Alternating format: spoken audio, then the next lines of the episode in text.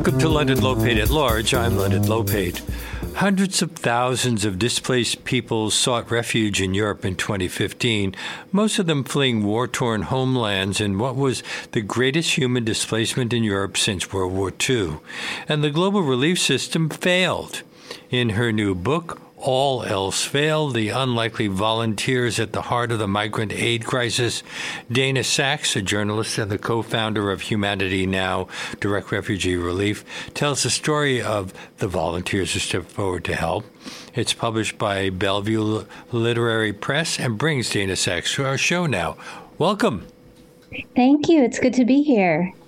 Haven't migrant crises become a regular part of modern history? The U.S. is currently experiencing one along uh, its southern border. There's another major one that's been caused by the war in Ukraine. How was the situation in 2015 that you write about in this book different? Well, what was happening in um, Greece at that time was was part of a movement of people into Europe that was, as you said in your introduction, the largest um, movement of people in Europe since the end of World War II, and Europe was unprepared. I mean, they had been keeping an eye on movements of people in other places, but suddenly there were, you know, more than a million people coming through in 2015, mostly through Greece, um, also through Italy, um, crossing the Mediterranean and then moving north in whatever ways they could. And I would say Europe kind of freaked out. Well, how can you be prepared for 800,000 refugees arriving from Africa and Asia trying to find places to stay throughout Europe? Well, I mean, I guess you could talk about it on different levels. If you talk about it on the individual level of somebody watching this crisis develop on the television, yeah, right. Suddenly, all these people show up and you're kind of shocked. But on a political or governmental level, this should not have been a shock because the wars in the Middle East and the you know, political and climate crisis situations in Africa and other places had been going on for a while, and Europe had never really done anything to prepare for what was probably going to happen, which was that people would find a way to get somewhere safe, and the safest place would be Europe. You focused mostly on Greece, but you did mention Italy. Isn't Sicily as close to the areas these people are fleeing from, as uh, as Crete is, and uh, some of the other islands uh, th- that they arrived at? I don't think Sicily is quite as close, and it depends on where people are coming from. The people who ended up in Greece were generally coming from Turkey, and in Italy, we're talking more about people coming from North Africa, and. Um, when you if you're on Lesbos island for example in Greece which is one of the Aegean islands you can literally see Turkey. And that's true of a number of those islands. So it is a very, um, it seems like it's a very accessible way to get into Europe. Now, why were they leaving Turkey? Uh, couldn't Turkey have housed them? Well, Turkey has absorbed huge numbers of refugees, especially from Syria. Um, but uh, most of those people don't have a right to work there. And so, as I describe in my book, I, I, I have um, I follow seven stories in the book and weave them together. And one of the one of the stories um, of a family they they arrived in Turkey thinking they would stay there until the war in Syria ended, and then they could go home. And they got to Turkey, and the only ones who were allowed to work in the family were their two little girls working in a sweat sweatshop. And so they had the feeling that Turkey was pushing them towards Europe. What about some of the other countries involved, Libya and Tunisia? Could they have housed these people? wasn't Libya going through a, a crisis of its own at the time? Yeah, I think I think I mean people are looking for safety, and and Europe is definitely um, a continent that feels safer than some of these other places. They're also looking for a way to support their families, and and um, Europe offers that also, although it's obviously very challenging. So they were going by boat. Why were some of them drowning? What kinds of boats were they going on? Uh, they were going. A lot of them were going on the little rubber dinghies you've seen photos of um, in the media, and um, they were way overloaded. And if the weather turned bad, they could flip or people could fall out.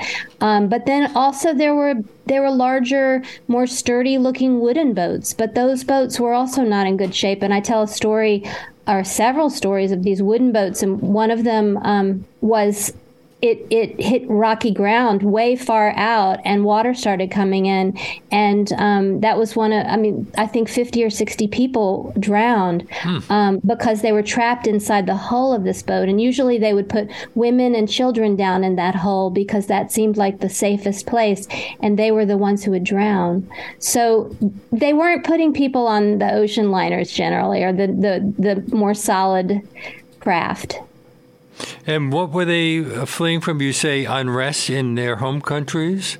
Um, well, yeah, I mean, for the most part, the the, the people that I write about in my book, um, which is covers time from like 2015 to 2018, 2019, were mostly fleeing uh, the war in Syria, and other people were fleeing conflict in Afghanistan, Iraq, um, repression in Iran, and there's increasing numbers of people from African countries who are fleeing conflicts there, and also climate change and their inability to provide for their their families anymore if they're farmers and that sort of thing. So some of them were from sub-Saharan Africa. Uh, can I assume that race played a part in some of these stories? In my book, for the most part, um, I'm writing about people who come from Middle Eastern countries. But in my in my work that um, with the nonprofit that I co-founded, Humanity Now, we're seeing more and more uh, people from African countries coming and. Um, I mean, they, they leave their homes for lots of reasons, but uh, they end up in the same place and then try to, you know, they're they're all trying to make it, but they there is a kind of a hierarchy of who might get asylum and who might not based on where you come from. The people who reached land needed food, clothing, medicine, and shelter. Um, but the story you tell here is about how the international aid system broke down. Why? Well, part of it was that this was really the first time a major event like this had happened in Europe since the end of World War II, and the United Nations was not prepared to offer aid in that region. I mean, I think they felt like Europe should be able to take care of itself.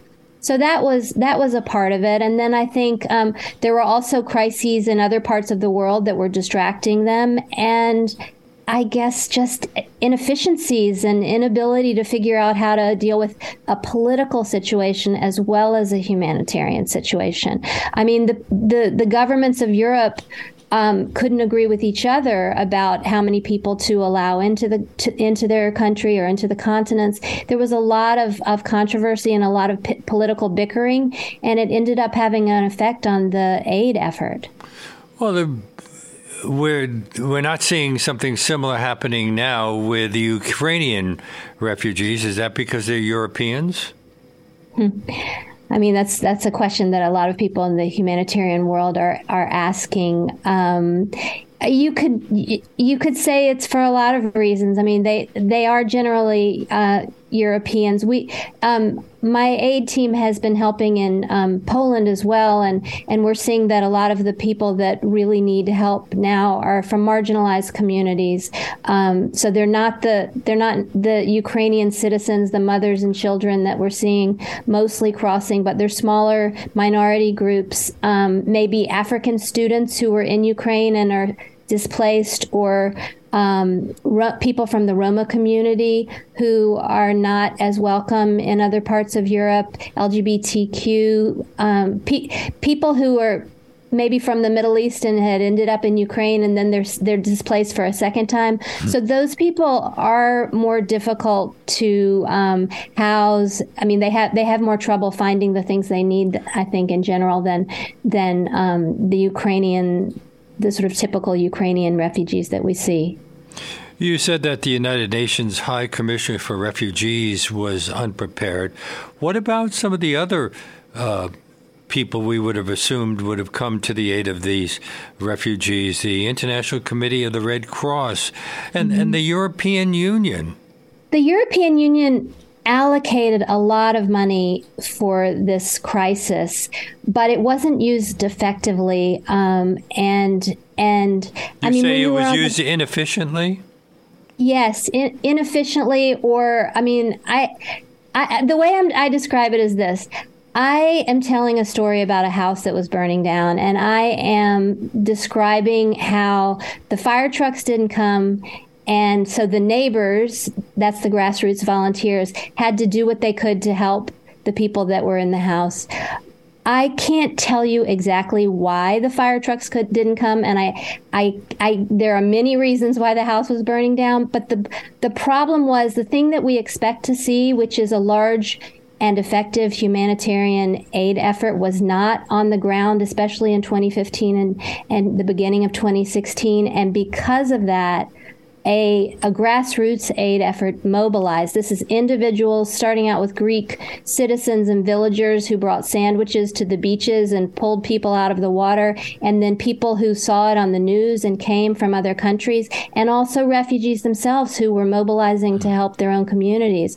And to a large extent in 2015 and the beginning of 2016, that was the aid effort. And that's what I was writing about in my book. That's not what we expect to see when there's a world crisis like what was happening then. Well, they they argue that they were unprepared, uh, but they must have seen that there were problems in these home countries.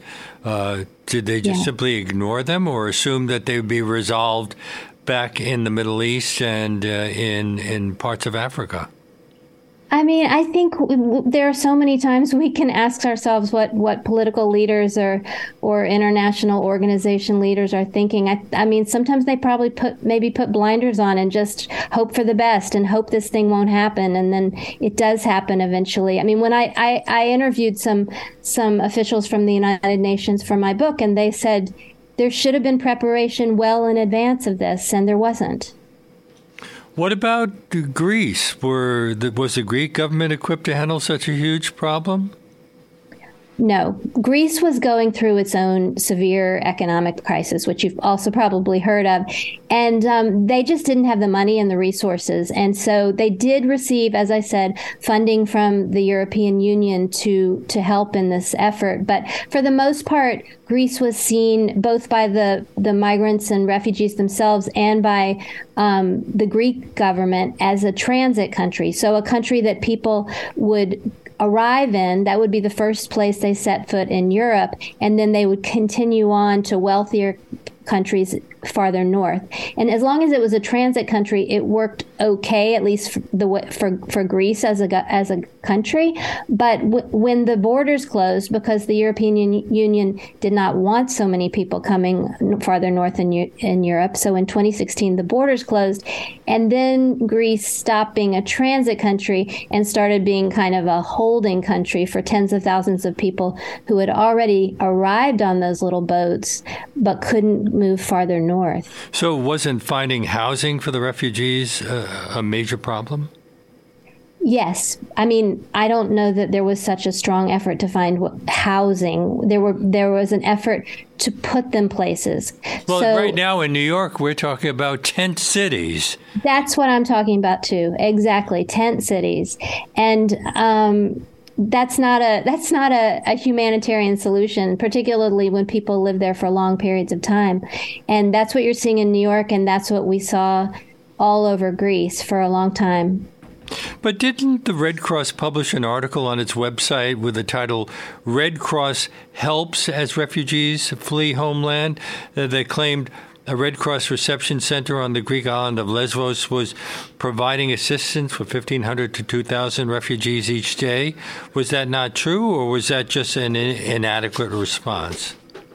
Um, it's hard to say. I wasn't there at that time. The people that the people that were on the ground were lo- that I know they were looking for the Red Cross and they didn't really they didn't see them. I mean, it's possible that the Red Cross was offering aid in sort of indirect ways, but I think that they from the research that I did demonstrated that they were they were declaring more success than they were actually, you know, capable of of um, creating. You know, they just didn't they were not very effective. My guest on today's Leonard Lopate at Large here on WBAI New York 99.5 FM, streaming live at WBAI.org, is Dana Sachs, whose latest book is All Else Failed The Unlikely Volunteers at the Heart of the Migrant Aid Crisis, is published by Bellevue Literary Press. Um, and um, people started arriving, you said, uh, volunteers arrived to help. Where were they from?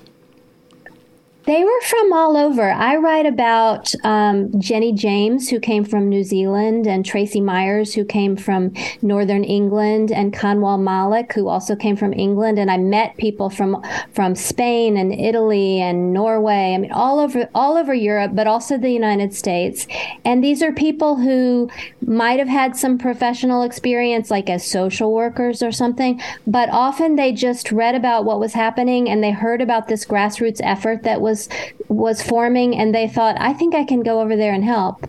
And and so i mean that's what i did the first time i got involved. I just i heard a friend of mine told me that she was going over to deliver aid at Idomeni camp up in northern Greece for, for 10 days. And um, I said, I had already been writing about um, refugees in my, in my previous work, and I was really interested to see what was happening. So I said, Can I go with you? And we went and we served soup and we distributed clothing and um, we just did, we worked in a warehouse. We did whatever we could do. Um, and that's basically how a lot of the aid effort was functioning. It was people like us who just happened to show up and help where they could. There were sign up sheets in a, in a little like, like roadside motel. And it said, can you deliver bananas and tea this morning to families with children? And if you wanted to, you'd just sign up and you'd show up and you'd do it. And who is supplying the bananas and tea?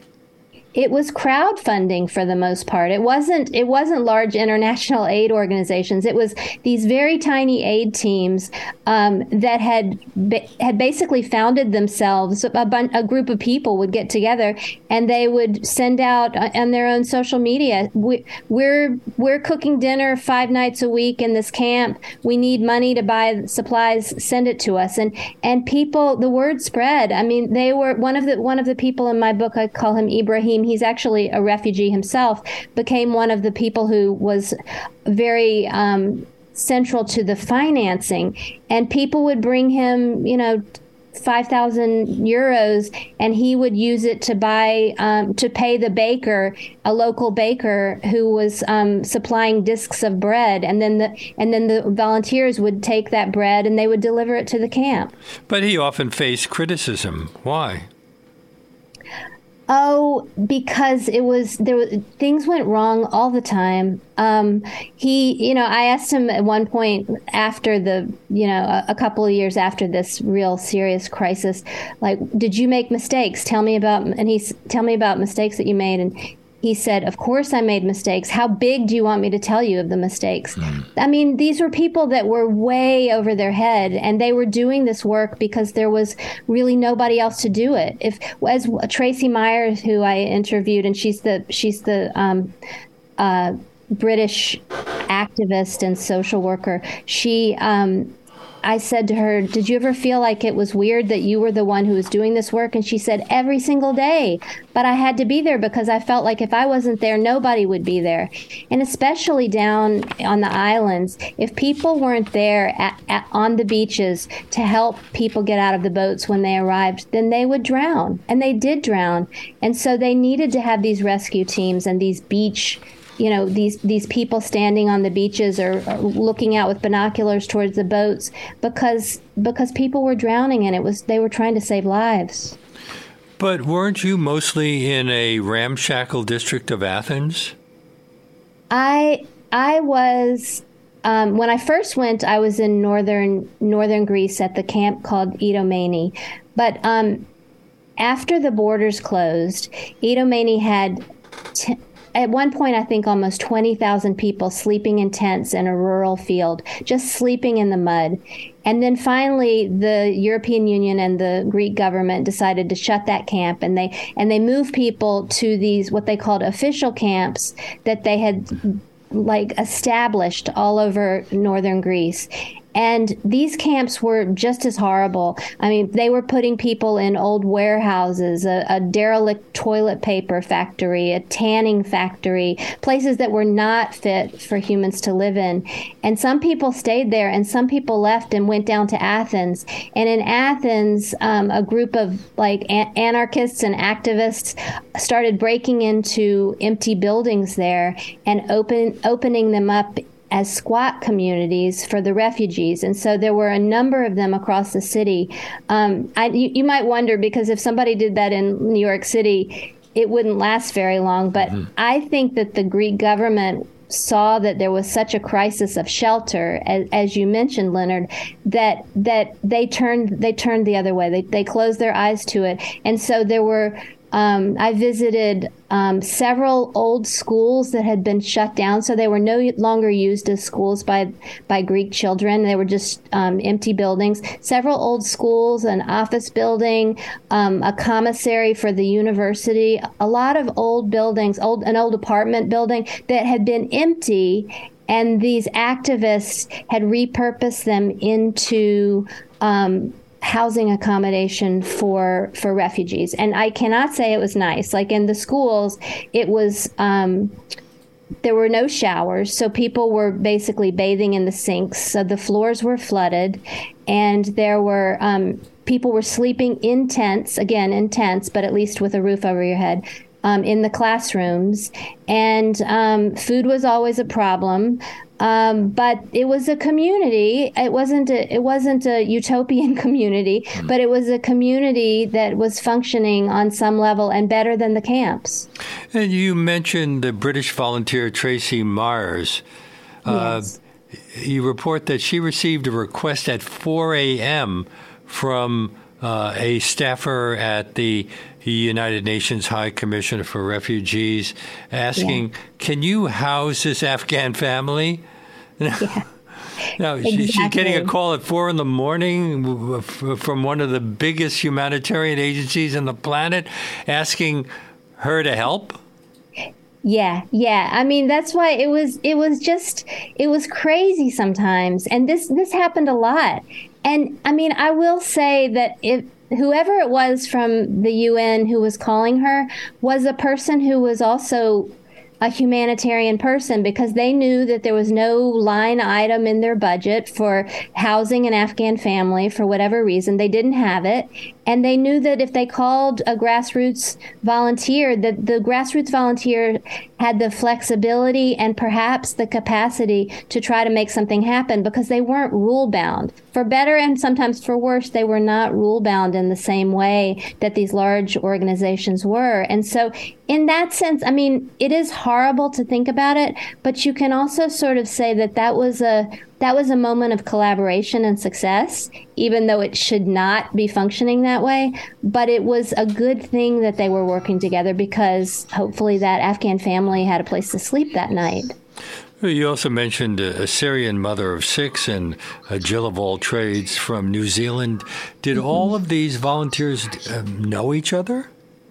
A lot of them did. Um, so they were working uh, hand in hand? Yes, yes. It was a real a real community. I mean, people even now, um, people some of these people have been reading my books and my book and they'll say oh i knew those people because it's not it's you know several hundred people scattered across greece maybe sometimes more sometimes less but the long-term volunteers really came to know each other and admire each other and and sometimes criticize each other as well. And I'll say also that that they really used social media as a way to network with each other. So they were following each other on Facebook and and um, following each other on Instagram, and so they kind of had an idea of what was going on. But then they also, in person, were often working together. You can only wonder what it would have been like before there were all of those uh, ways of connecting through social media. Yeah, I mean, I guess my my guess is that this couldn't have happened because so much of the funding came in through through you know Facebook fundraisers and GoFundMe, and it still does. And um, it it I mean, crowdsourcing and people people can help each other more easily when they have this way of knowing what's going on, and they can get money um, to the places they need to get it more easily. So I I imagine that that this couldn't it couldn't have happened in such an extensive way without it. Didn't one of the volunteers tell you that she'd experienced troubles with the immigration system herself, so she had empathy for the experiences of the Syrians, Afghans, and others who'd wound up yeah. in that yeah. Greek camp? Right. I mean, I think everybody everybody brings to all, all the volunteers bring their own reasons, their own sort of different um, very particular reasons to why they would do something like go move to Greece and and spend months or even years there. Um, uh, these uh, tra- I write about these two women, Tracy Myers and Jenny James, who were friends before. And Jenny was from New Zealand, and she had some problems with the um, British um, I won't. It, she wasn't. She was just um, a tourist, but she had trouble with her passport and and um, was very worried about whether she'd be able to continue to travel. And um, that sort of showed these two young white women that how difficult it would be um, if they were re- if they were from countries where their passport was meaningless you know? So i think that gave them that that sort of gave them a sense of of the the horror of not being able to move um, to safety when you need to. Were they able to achieve things that the uh, official groups were not like finding uh, apartments to house some of these people because uh, the hotels were all already taken up yeah, I mean, sometimes the thing about All alternative housing. yeah, alter- I would say that the the squats that I described those those those old schools that had been repurposed to become illegal housing. That I would say that that was that was successful, although uh, it had a lot of problems, which I write about. A lot of problems in those places as well, um, with crime, and um, they just they weren't very safe for women. Um, but yeah, I mean they they weren't operating, as I said before, they weren't operating by all the rules that those large organizations operate by. And sometimes those rules are really good because they protect people, they protect workers, they they have things like the nine to five, you know, the, the work week that keeps you from burning out but they but these small grassroots aid teams had a kind of like flexibility and um, nimbleness that there's no way you could see with some of the really large organizations. Were, were there conflicts and, and tensions between the uh, the professionals and the amateurs?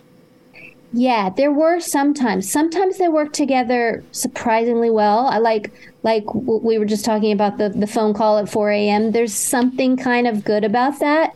Um, and sometimes uh, they they did not work well together because there was um, I would say there could be a kind of suspicion on both sides of uh, maybe from the side of the large organizations that the you know the international aid organizations maybe a suspicion that the volunteers weren't capable or didn't have the professionalism or didn't know what they were doing, all of which could be true. And then on the volunteer side, a sense that the that the professional um, like the the staffers of large organizations um, were disconnected from the reality of what was going on on the ground and and were just you know um, you know doing their job and didn't care so much. And i think i think none of that is completely true and all of it is you know has some truth to it. There were acts of bravery here. Didn't some of these volunteers jump into the water and save people from drowning? Yeah, yeah. I mean, my book starts with with these two women, um, Tracy and Jenny, on the beach in Lesbos, and they're they're they're they're seeing a boat start to sink and they they have their binoculars and they're they're watching and they're worried. And then they realize if they don't go out there and help um, people are going to drown. So they just they jumped in the water and they pulled people in. And, and i should say you know sometimes people who hear about the you know hear these stories of of um, these volunteers will say, "Oh my goodness, this person's a hero. They're so brave." And I would say they were brave, and I think a lot of the work was heroic. But but they were also f- afraid. They were also normal people who were who were scared. And um, Jenny was not a swimmer, and even though she was not a swimmer, she still went out into the water and helped pull people in, and and they saved lives. You're listening to Leonard Lopate at Large on WBAI New York 99.5 FM and streaming live at WBAI.org. When home is the belly of the beast, the ocean is wide and over your head, and the boat beneath you is sinking. Don't need room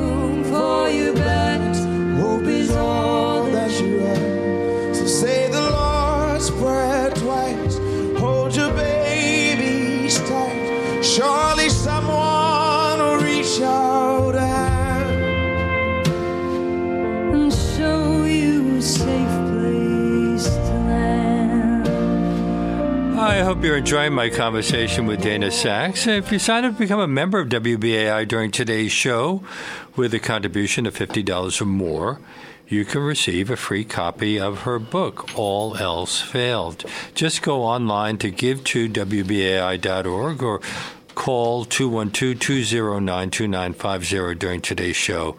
We'll be happy to send you a copy.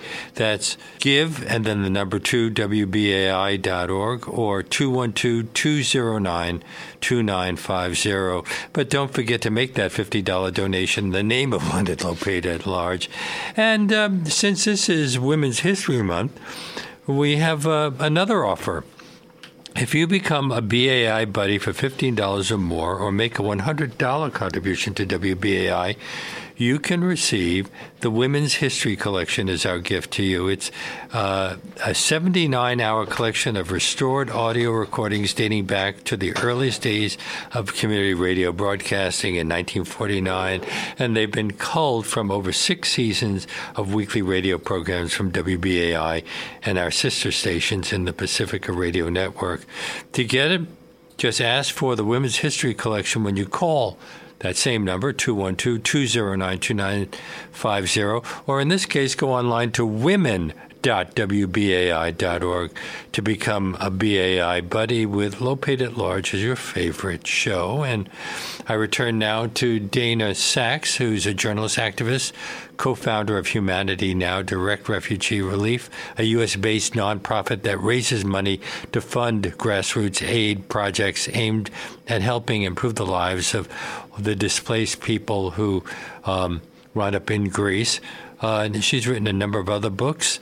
Uh, and uh, you've written uh, a bit about Vietnam. How did Vietnam, was there any connection between your past experiences with Vietnam and Vietnamese literature and what you're writing about here, or is it just coincidental? Uh, sure, there is. And I, I, have to mention that I was actually, you interviewed me when my last nonfiction book came out, um, The Life We Were Given about Operation Babylift, mm-hmm. the airlift out of Vietnam, and um, which was really enjoyable. Thank you for doing that. Um, that was in 2010. A while ago. Uh, yes, exactly. A while ago. Um, so, yeah, in answer to your question, I think for sure uh, the the work I've done related to Vietnam has taught me a lot about um, how people are affected by war and um, what displacement does to people's lives, and also um, what displacement does to a receiving country. I mean, I've I've I've paid a lot of attention to the uh, the Vietnamese refugee crisis and how that affected our culture here in the United States. And I think that um, watching watching how, for example, in one generation, um, a, a, new refugee might be um, bussing tables in a restaurant, and then their children go to medical school. Um, those kinds of stories. Uh, I know that Vietnamese have a maybe particular reputation for being capable of that, and um, and also, a lot of the Vietnamese refugees were educated when they came. But I think that those stories are really important for us to remember because um, immigrants bring so much to our society. We benefit in so many ways. I mean, if you go out and have pho at a Vietnamese restaurant in the United States, you're benefiting from the refugee crisis and, and from the fact that we have absorbed a culture of people. And, um, I just uh, I feel like movements of people are not not always only negative. I mean, they are heartbreaking for the people who have to leave their homes, and they can be disruptive for those of us who live in cultures where it's you know changing our society. But I personally believe that it has been a real good for our country, and and and I also think that. Um, we need we need immigrants. I mean, we and Europe needs immigrants. They these are aging populations, and they need workers. And refugees and immigrants are the ones who who got themselves out of trouble, and they're the hard workers, and they're the ones who can make it happen. So um, I think I bring I bring what I learned from Vietnam in many ways mm. to this story. Well, this story uh, begins in 2015, so we're talking about uh, eight years ago. Um, yeah. What do we know about the refugees now? Have uh, most of them been able to settle down and find homes, or are, are they still experiencing problems? Well, the answer is both. I mean, I um, the nonprofit that I co-founded, Humanity Now, goes back to Greece and also now to Poland to work with um, refugees fleeing Ukraine as well. So, so we're seeing we're seeing the new the newer generations of of ref, refugees who are oh sleeping in tents or sleeping in camps and you know, really, really struggling. But because I've been focusing on this for such a long time, I also am, am watching some of the refugees, even the people that I write about in, in my, my book, um, who have now resettled. And I, I, tell the story of this family I call the Khalil. And you first, the Khalil family, you first see them in, in Syria, you know, trying to survive the bombs. And then I followed them as they, as they made their way out of Syria and into Turkey. And the story I, I when I mentioned earlier that, that some of these people are finding that the only ones in their family who can work are the children. These two little girls in this family were, were made, they had to work in a t-shirt factory, you know, making the kinds of t-shirts that we buy cheap in our, in our own cultures. Um, anyway, they, they made it to Greece and they stayed in Greece for like 18 months and um, lived in tents and eventually got to Germany, and I just visited them in in Germany a few weeks ago. And um, the two little girls that were working in the factory are both in school now and training to training for the medical medical professions. And um, you know they they're they're they've reestablished their lives and. Um, I'm not saying that everyone is a is a happy story, but I'm seeing incredible things from the people that I've gotten to know. Another another um, refugee that I write about in my book, I call him Sammy. I, I changed the names of the refugees. Um, I call him Sammy, and he arrived in Athens with literally not enough money to buy a cup of coffee. Nothing. He was a young man and um, he was sleeping on the floor in one of these illegal accommodations. But he could speak a little bit of English, and he was educated, and he became a volunteer in that um, illegal accommodation just helping the other men around him. It was all single men, and he would take them to medical appointments, or he would help them to find, um, you know, a lawyer because he could get he could get by a little bit, and little by little he was able to establish um, contacts and, and relationships in Athens. These days, he runs a very well respected youth community center for displaced people in Athens. And he went from nothing to being one of the leaders in this community. And and he, his story is amazing and so impressive, but it's not that unusual. I mean, I'm seeing so many people who arrive as refugees um, going on to really lead very full, rich lives. Well, this story begins in 2015, but it continued for a number of years to follow. Uh, mm-hmm. Was anything learned along the way that made it the, the, the subsequent years a little easier to, to deal with? Um, you mean by the governments and well, by, by, by, all the different people involved? Yeah. Was it still a volunteer situation in 2016 and 2017?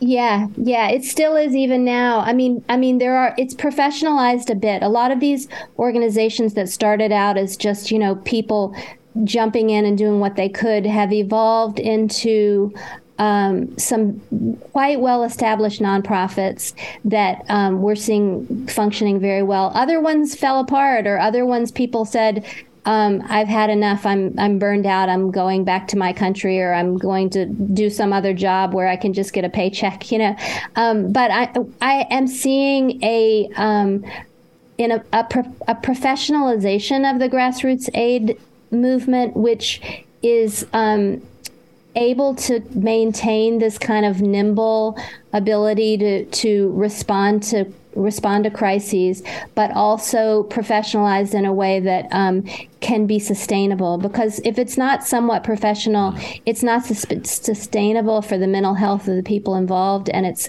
it's not sustainable financially. And so I think I think that um, a number of people who started out as grassroots aid workers are taking the skills that they learned in the, that work and trying to build new nonprofits that utilize the, the strengths of both the you know large international aid organizations and the smaller ones. But you that's right, the best we can see. If, but you're right that in the end, the volunteer efforts were only partly successful because the situation required professionals. Absolutely. It required professionals and it requires government and international assistance. You know, I mean, I'm I I have this small nonprofit and we can do really effective work by putting $2,000 into this pharmacy and that'll pay for the pharmaceuticals in a camp for a month or some other, you know, buying a refrigerator for a soup kitchen. All those things are fantastic and really important, but it doesn't replace the concerted, large scale generosity that we need from governments and society and our institutions. We need both. You write, I'm quoting, some long term volunteers decided that close relationships with refugees drained them emotionally and mm-hmm. compromised their effectiveness. Yeah, I mean, I think some people felt like uh, that's a kind of professionalism, isn't it? Um, saying I can't get close to these people because it will it will drain me emotionally, and if I want to keep myself strong and able to do this work, then I need to keep a distance, and that's definitely what some people decided to do. And we're talking about that that example was really in the midst of enormous crisis when people really were literally like drowning um, in the in the Aegean. Not that they they still are now, but it's not it's it's not to the same numbers. They're so still coming it, to Greece. They are. Oh yeah, the numbers are growing again. Um, the, it's very controversial because there's something that is called pushbacks, which is basically um, it's an allegation that the Greek government and the Frontex, which is the the European border guard in the in the ocean, is pushing back boats back to Turkey.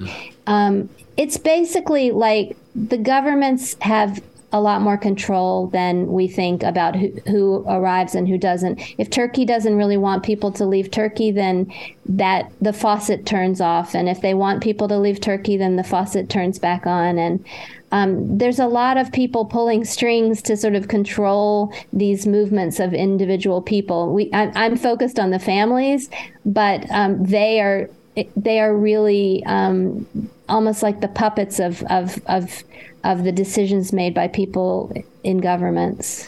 So, is your book the story not only of the successes but also of the failures?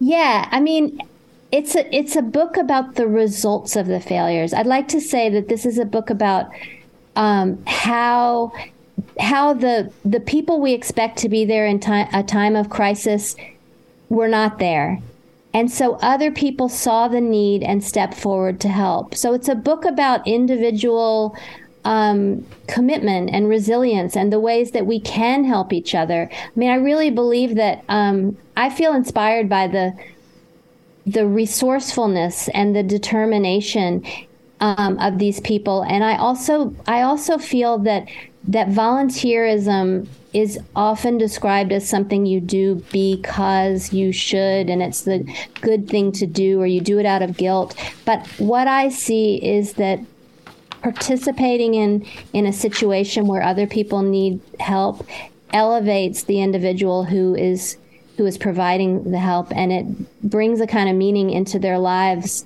um, that is really, really valuable. And for the refugees who got involved, it, these are people who have lost everything, and finding that they can be helpful to others brings them dignity and helps them get back on their feet and gives them a purpose. So it is good on many levels. Um, and I want I, I, hope that by reading this book, people will start to see that it's not just something that you should do. And I don't even want to say you should do it. Maybe it's not for you, but that it's something that can bring real benefit into the lives of the people who participate in a situation like this. Have any of these refugees wound up in the United States? Um, the refugees that I write about, because they arrived in Europe, they're in the European system, and so um, they their resettlement is is for the most part going to be in Europe, unless you know. I don't I don't know of people specifically who have ended up in the United States. Although I'm not saying there's nobody. In the end, uh, Ibrahim Khoury, a refugee volunteer, says that finger pointing isn't the answer. Yeah. Well, right. but if if we don't finger point, then uh, didn't the or the the organizations we expected to come through but didn't, uh, don't they escape without any criticism? Yeah, I mean, the place where I land is is is to say that we definitely need stronger systems and this book demonstrates that the systems are are not strong enough and that there's enormous problems. But it doesn't it's not enough to just say they have to get better because they might not or they might you know it's i don't have i don't have any power or control over that. I i, I think it's important to criticize when there's reason to reason for it and I'm I'm doing that but I really feel like it's also important for us to look at ourselves as individuals and think about the ways that we can get involved and and you know feel motivated to help ourselves it's not enough to just have one or the other. We need both. Has this situation been largely forgotten because of what's happened with the Ukraine? And have we learned anything from what happened there? Does it matter that the Ukrainian refugees are all Europeans and that the villain in this, the current story is Vladimir Putin? Well, it certainly is a. It's. I would say it's a. It's a simpler story to tell. It's um, seems to be evoking um, a, a, a broader compassion maybe than the than the story we get in Greece these days. I sort of feel like um, we have to wait and see because there's something called compassion fatigue, and people get tired of the fact that other people are in need, but people remain in need for a long time and they can't change that. So I in Greece, what we're seeing is like five years down the line, there's a real serious aren't we done with this yet kind of feeling. Has you an assimilation occurred at all? Um, I think so. I mean, I think I I've noticed, like for example, when I went to, to Germany and visited my Syrian friends there, there they have some a couple of new younger children, and those children speak German better than they speak Arabic. So, Hmm. for sure, for sure, You're, I mean, we see that in this country too. Um, so yeah, and they they are going in- into the school system there, so they're learning. They're they're they're German. Um, but they're also they're German Germans of Syrian descent, and and that's a part of their culture too. Uh, Dana, we're pretty much out of time. Is there anything you want to add in the minute that we have left? Well, I'm going to be at McNally Jackson, Jackson Seaport um, in discussion with my sister Lynn Sachs on um, March 30th. So, if any New York people want to come and and continue this talk about um, these issues, it would be it would be wonderful. Meanwhile, we have this book that on the cover. There's a, a, a looks like a rubber raft just just filled with way too many people. Yeah, yeah. I assume that occurred quite a bit. Yeah, I mean the peop- the people that I have interviewed, most of them came over on boats like that, and the stories they tell me are harrowing because there's nothing to protect you when you when you look at this picture and you see the water all around this boat. Um, yeah, I mean people drowned, and that's the fact. Dana Sachs, her book All Else Failed The Unlikely Volunteers at the Heart of the Migrant Aid Crisis, published by Bellevue Literary Press. Thank you so much for being on our show today. Thank you for having me. It was a pleasure. And that brings us to the end of our show. If you're just discovering this program and would like to hear more our one hour deep dive interviews, you can access our over 800 past shows streaming on demand at WBAI.org. Our podcast, which has surpassed 1 million plays, is available on iTunes, Apple, and everywhere else you get your podcasts. And if you'd like to write to me, my email address is leonardlopate at WBAI.org. Before I sign off today, I need to ask you to support BAI to keep the show coming to you weekdays from W from 1 to 2 p.m. In fact, to keep the station coming to you because we've been going through some severe economic difficulties as a result of the pandemic. So we're asking all of our listeners who have the means to do so to make a contribution at whatever level they're comfortable with by calling 212 209 2950 or by going online to give to WBAI.org right now and becoming a supporter. That's 212 209 2950 or give and the number 2 WBAI.org. We need your help to keep bringing you this unique in depth content information you don't get anywhere else. And as I mentioned earlier, anyone who, makes a contribution of $50 or more in the name of Leonard Lopate at Large right now can receive a copy of the book we've been discussing, All Else Failed by Dana Sachs. So why not make that call right now at 212-209-2950 or go online to give to WBAI.org. And we also uh, hope that you might consider becoming a sustaining member, what we call a BAI buddy for 10, 15, 25, however much you feel comfortable a month. And that allows us to plan for the future. And you can do that until you decide to uh, stop. And if you become a sustaining member for $10 or more, we'll be happy to send you a WBAI tote bag.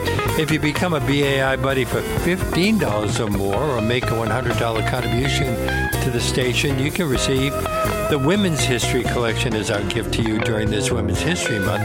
It's a great 79 hour collection of restored audio recordings dating back to the earliest days of community radio broadcasting in 1949 that have been culled from over six seasons of weekly radio programs from BAI and our sister stations in the Pacifica Radio Network. To get it, ask for the Women's History Collection when you call us at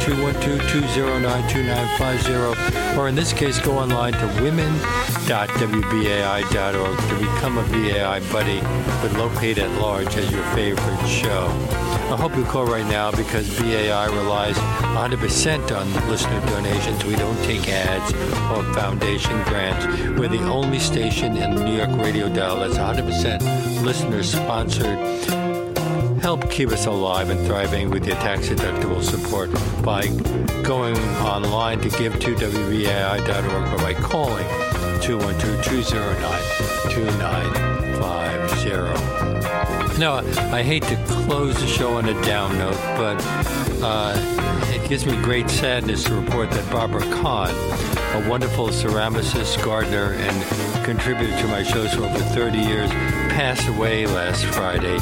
She was a wonderful person, and she will be sorely missed. We hope you can join us again tomorrow when Dr. Adam Rutherford will discuss his new book, Control The Dark History and Troubling Present of Eugenics. See you then.